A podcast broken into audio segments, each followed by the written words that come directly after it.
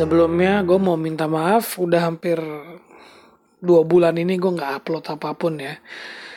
Dan yang kedua gue mau minta maaf lagi karena kayaknya dengan kondisi yang sekarang gue tidak akan bisa dan tidak akan mau membahas tentang flu Spanyol seperti yang gue janjikan di Instagram ya. Ada beberapa hal gue akhirnya terpaksa tidak membahas flu Spanyol. Yang pertama, gue melihat semakin banyaknya efek dari berita tentang coronavirus dan segala macam menimbulkan paranoid yang luar biasa gitu di di masyarakat. Bahkan gue bisa lihat juga di teman-teman gue udah ada yang mulai kayak kayak jadi kayak terlalu ketakutan gitu. Dan gue gue jadinya mengambil keputusan kayak gue nggak bijak juga kalau ngomongin flu Spanyol di saat-saat lagi kayak gini Oke, itu yang pertama permintaan maaf gue. Dan yang kedua, tentunya kita akan tetap membahas hal yang menarik ya di podcast ini. Dan hal yang menarik menurut gue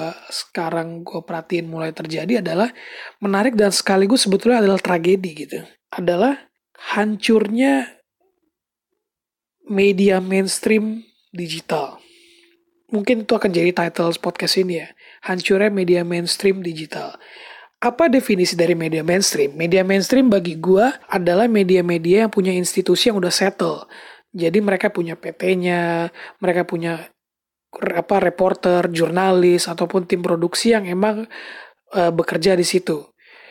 Bedanya dengan dengan dengan media alternatif atau konten kreator adalah biasanya kalau konten kreator yang ada di YouTube, Spotify, yang bikin podcast, yang bikin uh, jadi selebgram Instagram segala macam itu mereka lebih sifatnya tuh individual gitu. Kalau media mainstream yang dijual reputasinya adalah institusinya. Jadi, oh gue percaya berita dari media A karena media A itu punya reputasi yang baik. Tapi bukan orang yang mengerjakan beritanya. Sedangkan kalau konten kreator ataupun influencer ataupun podcaster dan banyak istilah lainnya itulah itu yang diandalkan adalah mereka menjual personality brand image dari orangnya itu sendiri dari timnya itu sendiri jadi kayak contohnya kalau kalau di Indonesia ya mainstream media itu contohnya adalah stasiun TV kayak MNC, SCTV, Indosiar, Antv, TV One, Metro TV dan segala macam. Kenapa gue bilang mereka mainstream media? Karena mereka udah punya institusi yang lumayan kuat bahkan untuk kayak RCTI, SCTV dan Indosiar Antv itu udah lama dari tahun 90-an mereka udah ada gitu. Dan orang orang menonton mereka menonton stasiun TV itu karena mereka suka dengan acara TV-nya dan uh, dan juga institusinya gitu. Oh gue suka nonton RCTI karena programnya bla bla bla bla bla gitu. Oh gue suka nonton uh, suka nonton Indosiar karena programnya bla bla bla bla gitu. Sedangkan kalau konten kreator yang dijual adalah brand image si personalitinya dan kontennya juga tetap dijual. Cuman mereka lebih menekankan bahwa gua sosok A, gue yang bikin konten seperti ini, seperti ini, seperti ini. Kalau di Indonesia, gue misalkan ambil contoh uh, Deddy Corbusier, ya kan? Dia kan sekarang jatuhnya bukan lagi se seorang selebriti doang tapi juga konten kreator kita sekarang kenal Deddy Corbusier sebagai konten kreator spesialis untuk bikin podcast ya kan? Atau enggak kalau dulu ada Reza Arab lah misalkan. Reza Arab atau Atta Halilintar lah. Kita kenal Atta Halilintar karena sosok kontennya yang suka bikin prank atau Reza Arab yang dulu gamer sekarang lebih ke arah musisi. Kita kenal sosoknya gitu loh kita kenal sosoknya dan kontennya yang khas dari mereka itu yang kita kenal.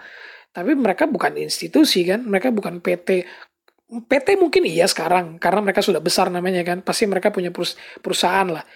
Tapi awalnya kan kita mengenal mereka lebih secara personality. Nah, kalau di mainstream media kita mungkin nggak kenal siapa yang bikin program A, program B, siapa yang bikin program acara musik dangdut ini. Kita nggak kenal orang-orang di belakangnya. Tapi kita tahu itu acaranya dari TV tertentu. Itu jadi yang membedakan ya. Nah terus kenapa gue bisa bilang di era sekarang ini media mainstream terutama yang platform media digital pelan-pelan mulai runtuh. Oke, ada beberapa alasan ya. Alasan pertama tentunya kondisi sekarang sih. Coronavirus ini mengganggu banyak bisnis, nggak cuma media doang gitu. Bahkan beberapa perusahaan-perusahaan seperti perhotelan, terus seperti juga uh, apa kuliner itu banyak yang tutup. Jadi ini nggak cuma media doang yang kena. Tapi ironisnya kalau di media adalah gue baca penelitian, gue baca penelitian di ini gue ambil contoh sampelnya dari Amerika ya. Di Amerika itu sendiri rating semua TV itu naik rating semua majalah digit apa majalah itu naik dan rating semua kantor uh, media digital yang platform media internet di YouTube segala macam tuh naik tinggi banget. Karena apa? Karena semua orang di rumah, semua orang akhirnya mau nggak mau mungkin cari hiburannya ya nonton TV, nonton internet, baca berita di internet atau mungkin baca baca media koran segala macam. Namun, namun Walaupun rating mereka naik, ironisnya pendapatan iklan mereka turun. Karena apa? Karena perusahaan yang tadinya biasanya beriklan jor-joran di saat-saat seperti ini ya kan, di musim panas atau enggak kalau di Indonesia lagi lebaran kayak gini, malah nggak bisa mengeluarkan dana campaign yang terlalu besar gitu karena mereka harus mengencangkan ikat pinggang mereka juga menghadapi krisis corona ini. Jadi pengeluaran mereka untuk iklan ke media tuh malah jadi sedikit gitu. Itu yang bikin walaupun rating media itu naik, cuman dari segi pendapatan iklan malah menurun. Dan ini udah terbukti di luar negeri ya. Gue berharap sih di Indonesia mungkin gak separah di luar negeri. Tapi di luar negeri, di terutama di Amerika, beberapa media digital mainstream yang udah settle, yang sebetulnya udah dikenal banget sama banyak orang, kayak contoh misalkan Vice, BuzzFeed, terus kemarin gue sempet denger juga The Atlantic gitu loh. Mereka ini mulai melakukan PHK massal. Vice baru aja uh, mecat sekitar 155 orang karyawannya gitu. Itu sekitar 5% dari total total karyawan mereka di seluruh dunia ya, termasuk di Indonesia. Cuman gue nggak tahu di Indonesia apakah ada yang kena pemecatan ini karena gue nggak dapat infonya gitu. Terus kemudian BuzzFeed. BuzzFeed ini parah malah. BuzzFeed ini sebetulnya bisa dibilang pionir, pionir di media digital dan juga pionir clickbait, ya kan? Kalau lu baca artikel BuzzFeed kan 10 makanan terbaik, atau enggak 10 cara ini yang listicle-listicle gitu bentuknya yang bentuknya list-list itu adalah pionirnya BuzzFeed. Tapi BuzzFeed dari tahun 2019 sampai 2020 aja udah mecat hampir mungkin sekitar 20% dari tenaga kerja mereka. Dan The Atlantic yang baru kemarin gue baca itu sekitar 20% di bulan ini doang 20% PHK Nah ini kenapa bisa terjadi ya? Ini kenapa? Gue juga berusaha untuk cari jawabannya gitu. Karena gue yakin kalau di luar negeri aja bisa parah kayak gitu, berarti sebentar lagi Indonesia bakal kayak gitu. Indonesia tuh selalu ngikutin tren dari luar negeri cuma beda berapa bulan atau berapa tahun. Tren negatif juga sama gitu. Misalkan di luar negeri PHK di sini, di sektor ini, di Indonesia kemungkinan ada juga kayak gitu-gitu aja sebetulnya kalau lu perhatiin polanya. Nah di Indonesia kan sebetulnya lagi ngetren nih media digital. Gue berharap sih nggak bakal nggak bakal ada PHK massal seperti itu ya. Tapi kemarin aja Dewan Pers Indonesia udah udah mulai mengeluarkan wacana untuk meminta pemerintah kita, pemerintah Indonesia, memberikan dana bailout kepada perusahaan-perusahaan media yang terancam melakukan PHK massal. Gue jujur gak tahu apakah gue harus setuju atau enggak, karena di satu sisi bailout bailout dana pemerintah kayak gitu biasanya tidak tepat sasaran sih. Namun di satu sisi lain, gue masih kayak karena gue pernah kerja di media ya, gue jadi kayak masih ada kayak rasa solidaritas gitu ke semua teman-teman gue yang masih kerja di situ bahwa kerja di media terlepas dari media apa pun bahwa ya dengan kondisi kayak gini emang harus ada harus ada solusi gitu kita nggak tahu juga apa tapi mungkin kita bisa coba cari kenapa penyebabnya dan coba untuk mencari jalan keluar ke depannya gitu. Kalau gue ngeliat nih ada beberapa penyebab kenapa media-media mainstream ini terutama yang di sektor digital mulai runtuh. Kalau tadi kan alasan pertama ya karena kondisi lagi kayak gini oke. Okay. That's the apa itu alasan yang paling menurut gue paling dekat lah gitu karena ada ada pandemi yang mengharuskan banyak perusahaan juga selain media pun tutup. Nah, yang kedua ini sebetulnya masalah yang timbul dari media itu sendiri gitu. Yang gue bisa bilang kayak clickbait artikel, artikel yang clickbait, terus yang sensasional segala macam. Itu artikel-artikel semacam itu walaupun mungkin awalnya menghibur dan menarik traffic ya. Namun lama kelamaan bisa jadi bumerang bagi medianya dan bisa menurunkan kredibilitas medianya itu sendiri. Ini ini sering kejadian gitu. Kayak kemarin contoh yang paling dekat di kita lah ya. Salah satu media digital Indonesia itu memberitakan bahwa Menteri Budi Karya Budi Karya Sumadi, Menteri Perhubungan kita, itu terkena lagi kok virus corona setelah keluar dari rumah sakit. Tapi ternyata itu nggak benar.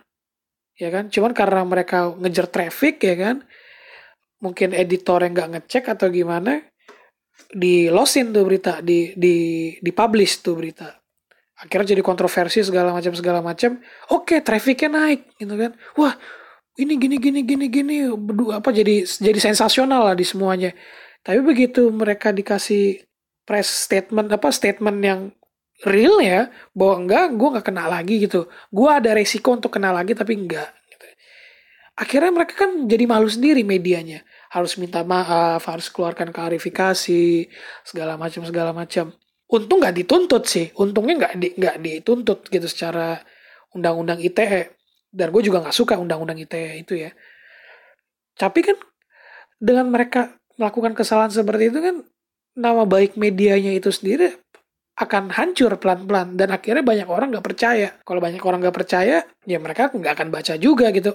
Atau enggak lebih parah lagi udah nggak percaya nggak baca terus kalau ada beneran berita yang real dari media itu orang-orang juga malah jadi nggak makin nggak percaya gitu. Oh bohong lu.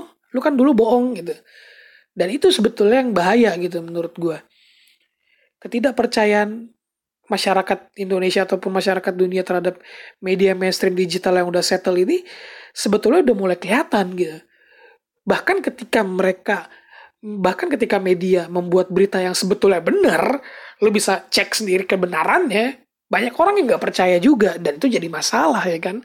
Itu hal hal kedua yang menurut gue harus menjadi perhatian gitu.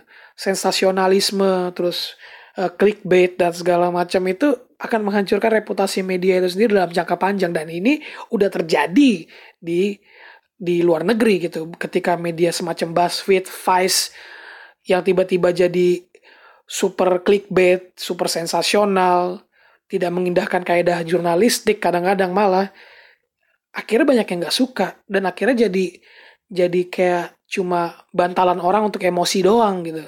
Baca cuma buat emosi doang. Syukur-syukur kalau mereka baca. Kalau mereka cuma ngambil seni apa potongan screenshot dari Twitter atau apa, cuma baca headline-nya doang di Twitter terus langsung ngamuk ya kan. Malah makin parah gitu lu udah nama lu jelek, traffic lu nggak ada. Dan yang ketiga, menurut gue, kenapa media mainstream digital itu pelan-pelan mulai hancur, karena kehadiran internet itu ibaratnya membuat informasi itu jadi lebih demokrasi gitu, jadi lebih bebas. Semua orang bisa me me mengeluarkan opini ya, semua orang bisa mengeluarkan informasi dan semua orang bisa mendapatkan informasi dari mana-mana dan banyak dari informasi itu yang sebetulnya gratis.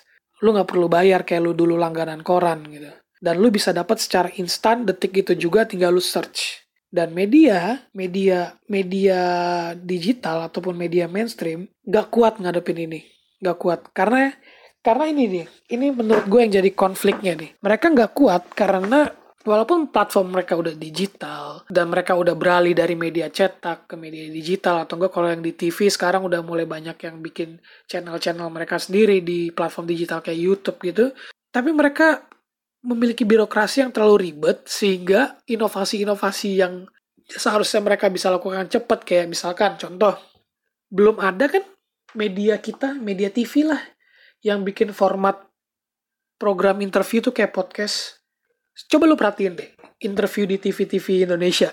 Interview apa pun ya, baik di berita ataupun di talk show-nya. Kalau di berita, TV Indonesia tuh selalu pasti ngincernya untuk bikin kontroversi lah. Bikin apa, saling baku hantam opini satu dan opini dua. Gitu. tapi nggak pernah coba untuk gali informasi yang detail terlepas lu dari terlepas dari lu setuju atau enggak dengan opini orang yang jadi lawan bicara lu di interview ya tapi mereka nggak pernah berusaha bukan nggak pernah jarang lah gue lihat yang kayak gitu. Ketika dia nanya orang tujuannya tuh bukan untuk cari jawaban tapi untuk cari celah untuk menyerang balik. Dan ini kan lu sering lihat lah. Kayak kemarin contoh yang paling paling deket jujur gue ngelihat interviewnya Aiman dan Jerings itu menurut gue interview paling buruk yang pernah gue lihat sih. Interview Aiman dan Jerings yang di, terjadi di Kompas TV. Kenapa gue bilang buruk ya? Di satu sisi Jerings kelihatan banget gak siap sih. Dan dia nggak bisa diwawancara dengan format kayak gitu yang lu cuma dikasih waktu 5 menit dan setiap pertanyaan tuh kayak harus dihajar, dihajar, dihajar, dihajar. Dia nggak bisa jawab kayak gitu. Dia nggak siap untuk interview media semacam itu. Di satu sisi Aiman pun menurut gue kelihatan banget dia nggak nggak pengen nyari informasi. Sebetulnya apa sih yang dipikirin Jering?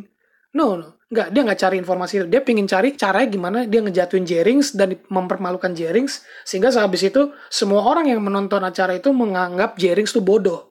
Dan emang kelihatan banget di situ Jerings kayak orang bodoh gitu. Gue akhirnya coba cari tahu kan, kenapa sih Jerings nih kayak kayak tiba-tiba concern banget tentang hal coronavirus ini gitu. Dan gue nonton interviewnya dia di podcast ya Gofar Hilman kelihatan dari Gofar Hilman tuh sebetulnya pas di ngewawancara Jerings itu hampir satu jam kalau nggak salah satu jam lebih itu Gofar tuh banyak gak setujunya sebetulnya sama pendapatnya Jerings tapi dia ngasih kesempatan untuk Jerings untuk mengemukakan opininya apa gitu. Biar orang-orang yang nilai sendiri biar yang dengerin nilai sendiri. Itu menurut gue interview yang bener ya menurut gue bahkan kadang-kadang Gofar pun ngepush gitu. Kayaknya nggak gitu deh kayaknya nggak gitu deh mungkin ini ini ini ini. Dan si Jeringsnya karena dia juga udah dikasih kesempatan lawan lawan bicaranya respect sama dia dia juga mau nerima kalau emang suatu saat dia ternyata salah gitu informasinya. Dan itu gue lihat mulai digemari sebenarnya masyarakat. Informasi pertukaran informasi seperti itu mulai digemari. Uh, makanya format podcast itu menurut gue sangat baik sekali gitu kan. Sangat penting sekali bagi bagi kemajuan dan keterbukaan informasi di Indonesia. Lebih baik daripada lu nonton TV sebetulnya. Tipikal-tipikal interview kayak gini yang sering terjadi di TV ya, yang cuma buat cari cari sensasional doang, cari tarik ulur otot doang gitu. Udah mulai gak digemari gitu, baik di Indonesia ataupun di luar negeri.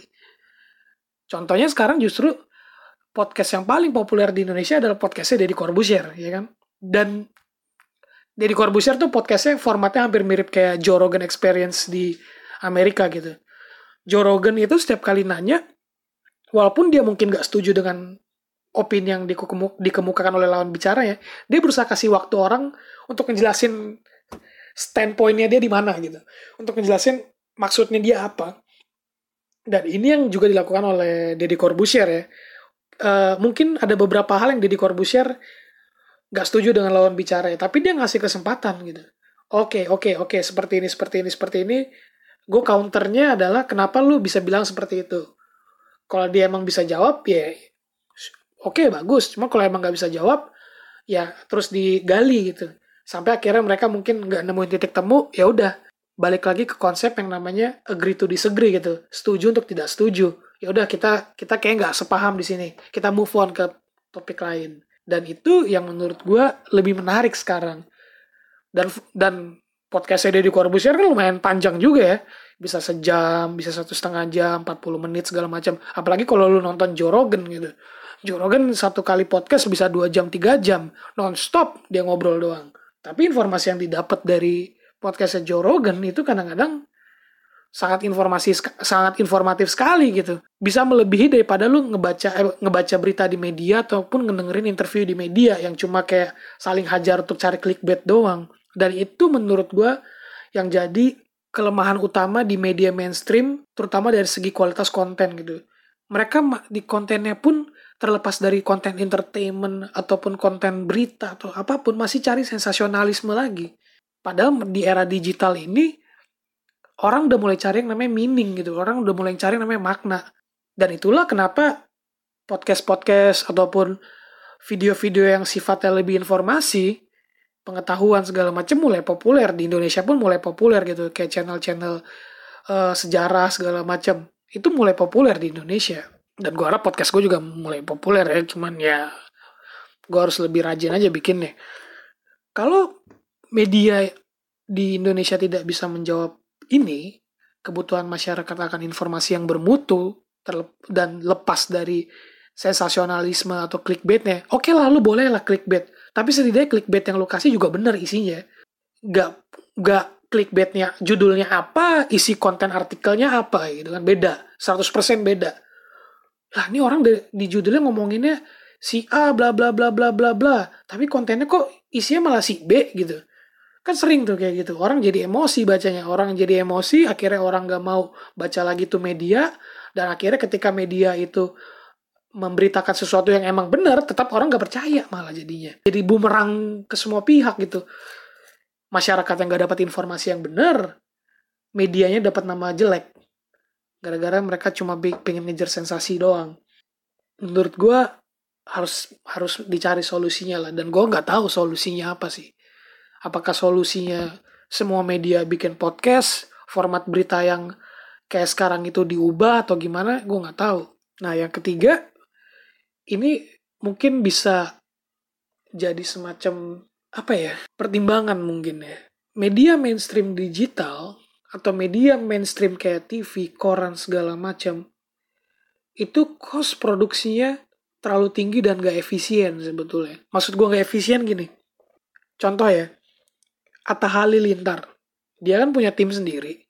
Gue yakin timnya itu nggak sebanyak kayak lu bikin satu program di TV gitu yang bisa seratusan orang. Atta Halilintar paling untuk bikin video tiap hari atau empat minggu, eh, empat, empat video sekali seminggu itu paling cuma timnya ya mungkin 20-30 orang lah. Mulai dari mungkin yang marketingnya, terus dari tim produksinya itu sendiri, tim kreatif segala macam, termasuk yang ngeblas-ngeblas di apa di email atau sosial media itu mungkin 20-30 orang gitu.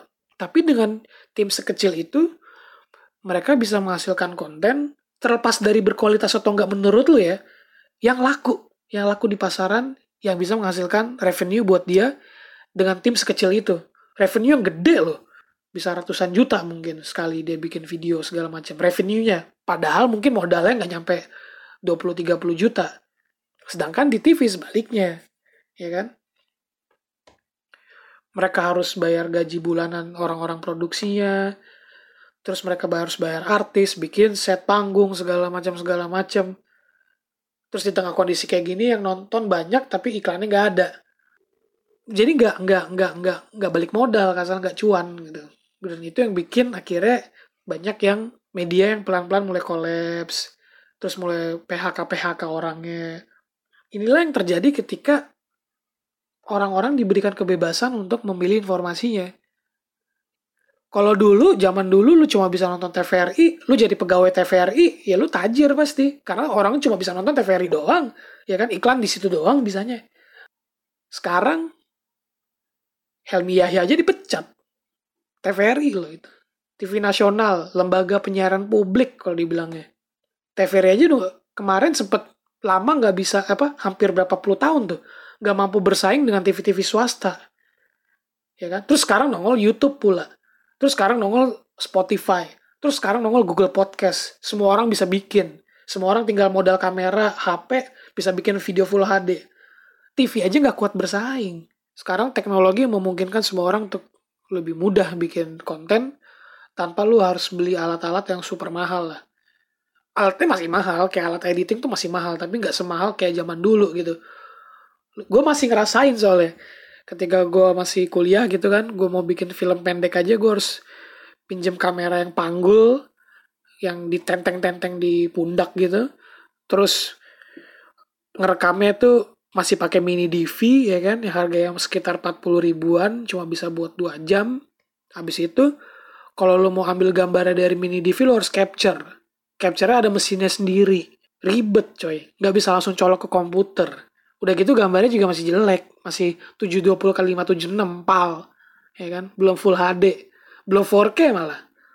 Boro-boro 4K. Gambarnya masih kayak gitu. Lah sekarang lu tinggal ngambil dari HP, lu kirim via Google Drive with transfer segala macam selesai. Ngeditnya juga gampang. Lu mau lihat tutorial After Effects kayak Adobe Premiere di YouTube banyak yang gratis. Lu nggak usah ikut kartu prakerja juga nggak masalah sebetulnya. Lu tinggal lihat aja di YouTube. Banyak kok.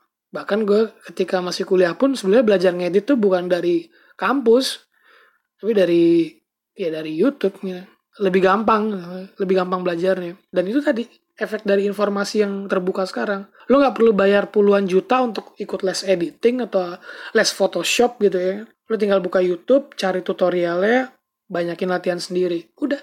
Sekarang akhirnya orang banyak yang milih ya kayak tadi gitu kan gue bisa bikin sendiri kenapa gue nggak bikin sendiri? Dan itu yang menghancurkan industri media mainstream ini pelan-pelan tapi pasti. Medianya mungkin akan bertahan. Media mainstreamnya mungkin akan bertahan tapi secara fondasi akan terus digrogotin oleh itu tadi kehadiran teknologi dan segala macam. Dan kalau nggak bisa ngikutin zaman ya akan runtuh. Yang punya medianya sih bakal tetap kaya. Nggak akan nggak nggak akan terganggu. Karena mereka punya bisnis lain pastinya tapi yang kerja di media itu bakal di PHK banyak yang akan kehilangan pekerjaan gitu. Sebetulnya ini peluang. Sebetulnya ini peluang bagi orang-orang yang emang suka bikin konten yang kerja di media tapi merasa udah mulai nggak nggak passion kerja di media mainstream. Ini saatnya untuk kita bikin konten. Ini saatnya untuk kita bikin podcast bikin film pendek bikin video YouTube segala macam segala macamnya lah. Mumpung gratis lu posting juga lu tinggal share share share ke teman-teman segala macam itu aja sih. Jangan lupa share podcast ini juga. Semoga bermanfaat. Dan bagi teman-teman gue yang masih kerja di media, tetap semangat. Semoga ada jalan keluar dari masalah pandemi ini dan masalah krisis uh, di kantornya masing-masing ya. Dan bagi teman-teman, uh, tetap jaga kesehatan. Sampai jumpa di Kata Simon Podcast episode berikutnya. Ciao.